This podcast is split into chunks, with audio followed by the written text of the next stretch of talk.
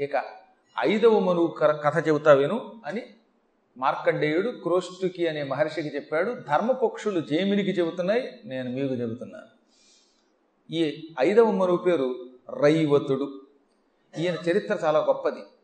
ఈ కథ వింటే జాతక దోషాలు తొలగుతాయట. ఒక్కొక్క కథకు ఒక్కొక్క ఫలితం ఉంటుంది. ఇప్పుడు చెప్పబోయే కథ ఉందే గ్రహ దోషాలు అపశకున దోషాలు ఇలాంటి వాటిని తొలగిస్తాయి. మానవుడు అన్నాక ఏదో నక్షత్రంలో పుట్టక తప్పదు. ఏదో సమయంలో గ్రహదోషాలు ఉండక తప్పదు. ఏలినాటి శను అర్ధాష్టమశను ఇంకో శను లేకపోతే కుజదోషము లేక బుధుడో బృహస్పతో సరిగ్గా చూడకపోవటము సూర్యానుగ్రహం లేకపోవటము ఇవి ఉంటాయిగా. ఈ దోషములను తొలగించుకోవడం కోసం పూర్వం ఈ ఘట్టాన్ని పారాయణ చేయించుకునేవారు. మా చిన్నప్పుడు కూడా మార్కండేయ పురాణాన్ని ఎందుకు పారాయణ చేయమన్నారంటే ప్రత్యేకంగా గ్రహ దోషాల కోసం. పిల్లలు సక్రమంగా మాట వినకపోయినా లేక ఆయువు తగ్గిపోతుంది అనుకున్నా ఒక్కొక్కప్పుడు ఏ పూర్వజన్మ కర్మ వల్ల అనారోగ్యాలు వచ్చి ప్రాణం పోయే స్థితి వచ్చిందనుకోండి అకాల మరణం వస్తుందనుకోండి అప్పుడు ఈ కథ వింటే అకాల మృత్యువు తొలగిపోతుందట. మానవుడికి ఆయువు పెరుగుతుంది. అంత గొప్ప కథ అనమాట పూర్వం ఋతవంతుడు అని పేరు కలిగిన ఒక ఋషి ఉండేవాడు. ఋతవంతుడన్నా ఋతవాక్కన్నా ఒకటే ఋతవాక్య ఋతవంతుడు అవుతుంది. తెలుగులోకి వచ్చేసరికి తత్సమంలోకి వచ్చేసరికి. ఋతవంతుండను సంయమి స్వతహీనత్వముననుండ. పూర్వం రుతవంతుడని పేరు కలిగిన ఒక ఋషీశ్వరుడు తల్లిదండ్రులను ఎంతో భక్తితో సేవించి వారు చెప్పినట్టే ఒక మంచి అమ్మాయిని చూసి పెళ్ళి చేస్తున్నాడు గృహస్థాశ్రమంలో ప్రవేశించాడు. పూర్వం అసలు పౌరోహిత్య వృత్తిలో ఉన్న వాళ్ళకే పిల్లనిచ్చేవారు లేదా అర్చకులకి మాత్రమే పిల్లనిచ్చేవారు వేద పండితులకి ఇచ్చేవారు. ఏమొచ్చిందో ఈ కలియుగంలో? బంగారంలాగా చదువుకున్నటువంటి పురోహితులకు అర్చకులకు పిల్లనివ్వడం మానేశారు. ఇది కలియుగంలో దౌర్భాగ్య స్థితి అండో ఇది. అసలు ఎంత పవిత్రమైన వృత్తి అండి. పౌరోహిత్యం అంటే ఎంతో మందిని రక్షించే వృత్తి అది. అందువల్ల జ్ఞానం ఉన్నవాడు ఎవడైనా సరే వీలున్నంత వరకు పురోహితులకి పిల్లనివ్వడానికి ప్రయత్నించండి. ఇదేదో నేను మెరమెప్పుల కోసం చెప్పట్లా. శాస్త్ర ప్రకారం చెబుతాను ఒక పురోహితుడికి ఇచ్చి పెళ్ళి చేస్తే కన్యాదాన ఫలితం బాగా వస్తుంది. ఈ పరికిమాల ఉద్యోగాల కంటే పౌరోహిత్యం చాలా గొప్పది. అత్యకత్వం ఇంకా చాలా గొప్పది. అటువంటి వాళ్ళకి వేద పండితులకి పిల్లల్నివ్వండి. ఇచ్చారంటే అటువంటి వాళ్ళు విష్ణువుకి కన్యాదానం చేసిన మహాఫలితం పొందుతారు చచ్చిపోయిన తర్వాత ఆ తల్లిదండ్రులు ముక్తి పొందుతారు ఈ పిల్ల ముక్తి పొందుతుంది.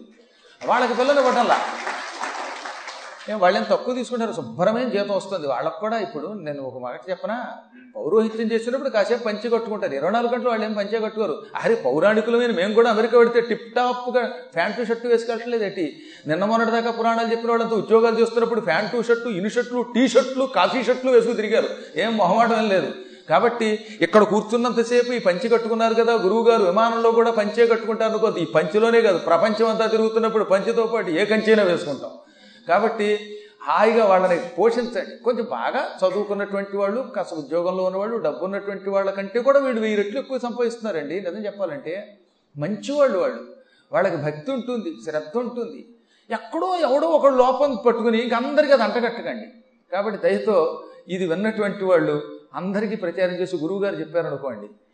ఒకటి చెప్పరా చచ్చి చెడు నెలకి వెయ్యికి రెండు వేలకి చెత్తా చెదార పనులు చేసే ఉద్యోగం చేసేవాడికి ఏమో పిల్లలు ఇస్తారు. వాడేమో ఆ ఉద్యోగం చేయలేడు పోషించలేడు చివాట్లు తింటూ ఉంటాడు.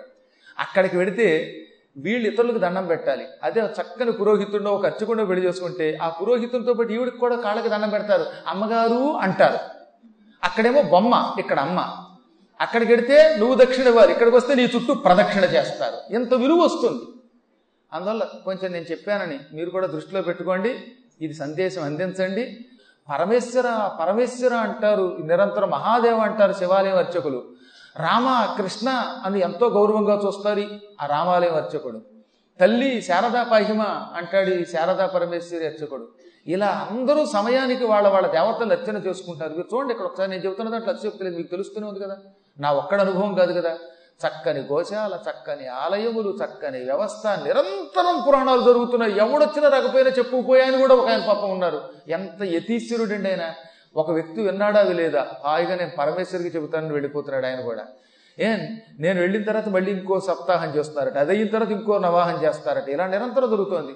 రేపు దసరాల్లో పంచమి నాడు అవధానం పెట్టారు నాది.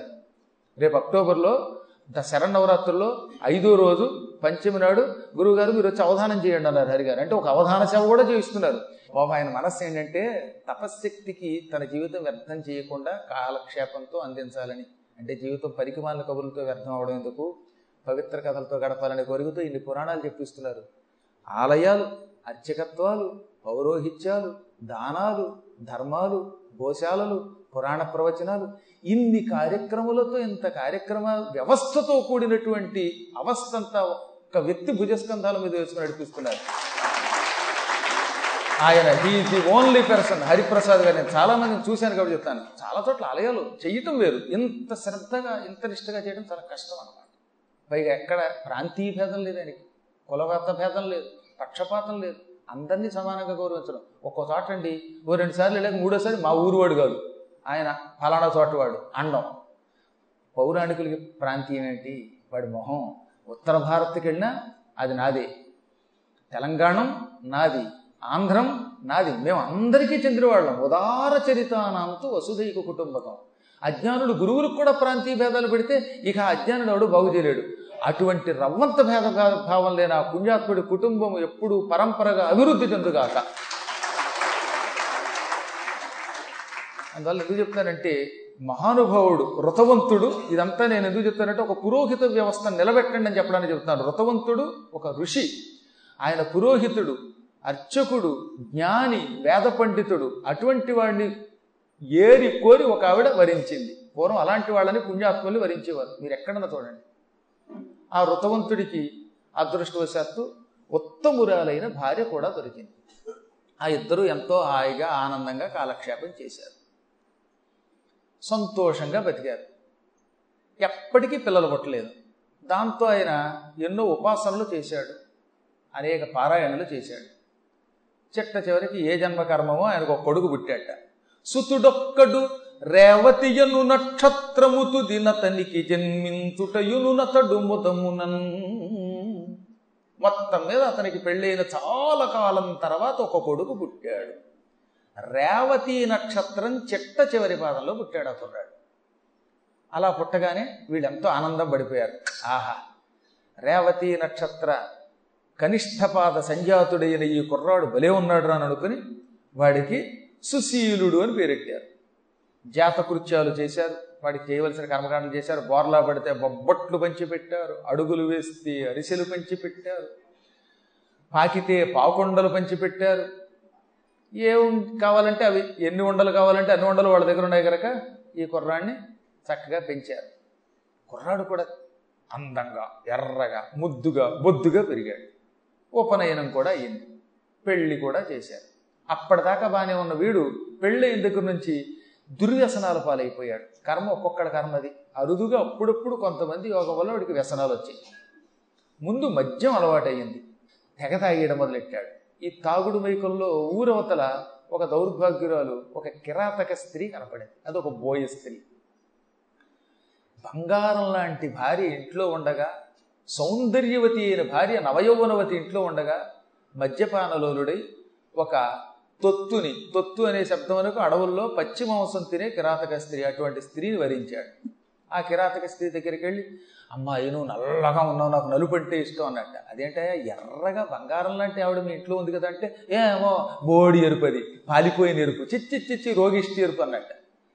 కొంతమంది దురదృష్ట జీవులు ఎలా ఉంటారంటే సహజంగా ఎవడన్నా ఎంత నల్లగా ఉన్న దౌర్భాగ్యుడిన వాడి శరీరం ఏమో దునపోతు శరీరంలాగా గౌడిగే చర్మంలో ఉన్నప్పటికీ తెల్లగా లేదు అమ్మాయి అంటాడు. వీడు తెల్లగా ఉన్న భార్య వద్దు నల్లగా ఉన్నది కావాలన్నట్టు దాని వెంటబడ్డాడు నీ భార్య చంద్రబింబం లాంటి ముఖంతో ఉందంటే నాకెందుకు చంద్రబింబం? నీ గుంటల లాంటి ముఖం నాకు ఇష్టం అన్నట్ట ఎంత ముక్కు ఉండేది ఆవిడికి?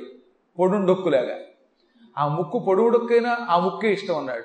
ఆ జుంజురు వారినటువంటి జుట్టు గరుకుగా ఉండే ఏతాకుల్లో ఉండే ముళ్ళపంది ముళ్ళల్లో ఉండే జుట్టు ఇష్టపడ్డాట. వెంటబడ్డాడు. పాపం మొదట్లో అది వద్దంది. పవిత్ర వంశంలో పుట్టావు నా వెంట పడితే భ్రష్టుడు అవుతావంటే చచ్చచ్చ నాకు ఇదే కావాలన్నట్ట అయితే ఓ పని చేయాలి. నీ పెళ్ళాన్ని తన్ని ఆ డబ్బంతా పట్టుకొస్తే నాకు ఇస్తావా? అంది. భార్యని తన్ని డబ్బిమ్మంటే వీడు వదిలేస్తాడేమో అని ఆవిడ అనుకుంటే వీడి నిజంగానే భార్యని చితక్కొట్టి ఆవిడ మంగారు నగలు ఆవిడ ఆస్తంతా పట్టుకొచ్చి దీని దగ్గర పోసాడు తల్లిదండ్రులు ఎంత చెప్పినా వెళ్ళా తిట్టాడు కొట్టాడు శుభ్రంగా ఆస్తంతా అంతా పట్టుకొచ్చి దాని మొహాన పోసాడు దాంతో తిరగడం మొదలెట్టాడు. అదేం కర్మయోగము కానీ ఈ దౌర్భాగ్యుడు ఆ పని చేయగానే ఆ మునీంద్రుండు దీర్ఘరోగాభిభూతుడయ్యే తత్సతి కుష్ఠరోగార్తయ్యే పాప ఈ ముని ఈ వృతవంతుడు ఈ కొడుకు ఈ పని చేసిన వెంటనే ఏదో మానసిక రోగం పొందాడు దీర్ఘ రోగం పట్టుకుంది దగ్గు మొదలైన ఆయాసపు రోగాలు పట్టుకున్నాయి ఇక వాడి తల్లి కుష్ఠరోగం పొందింది. ఒకేసారి తల్లిదండ్రులిద్దరికి రోగం వచ్చింది. రోగం వచ్చినా వీడు పట్టించుకోలేదు. భార్య ఏడుస్తుంటే పుట్టింటికి పొమ్మన్నాడు. ఇదిగో ఈ నీచ స్థితితో వెళ్ళిపోయాడు.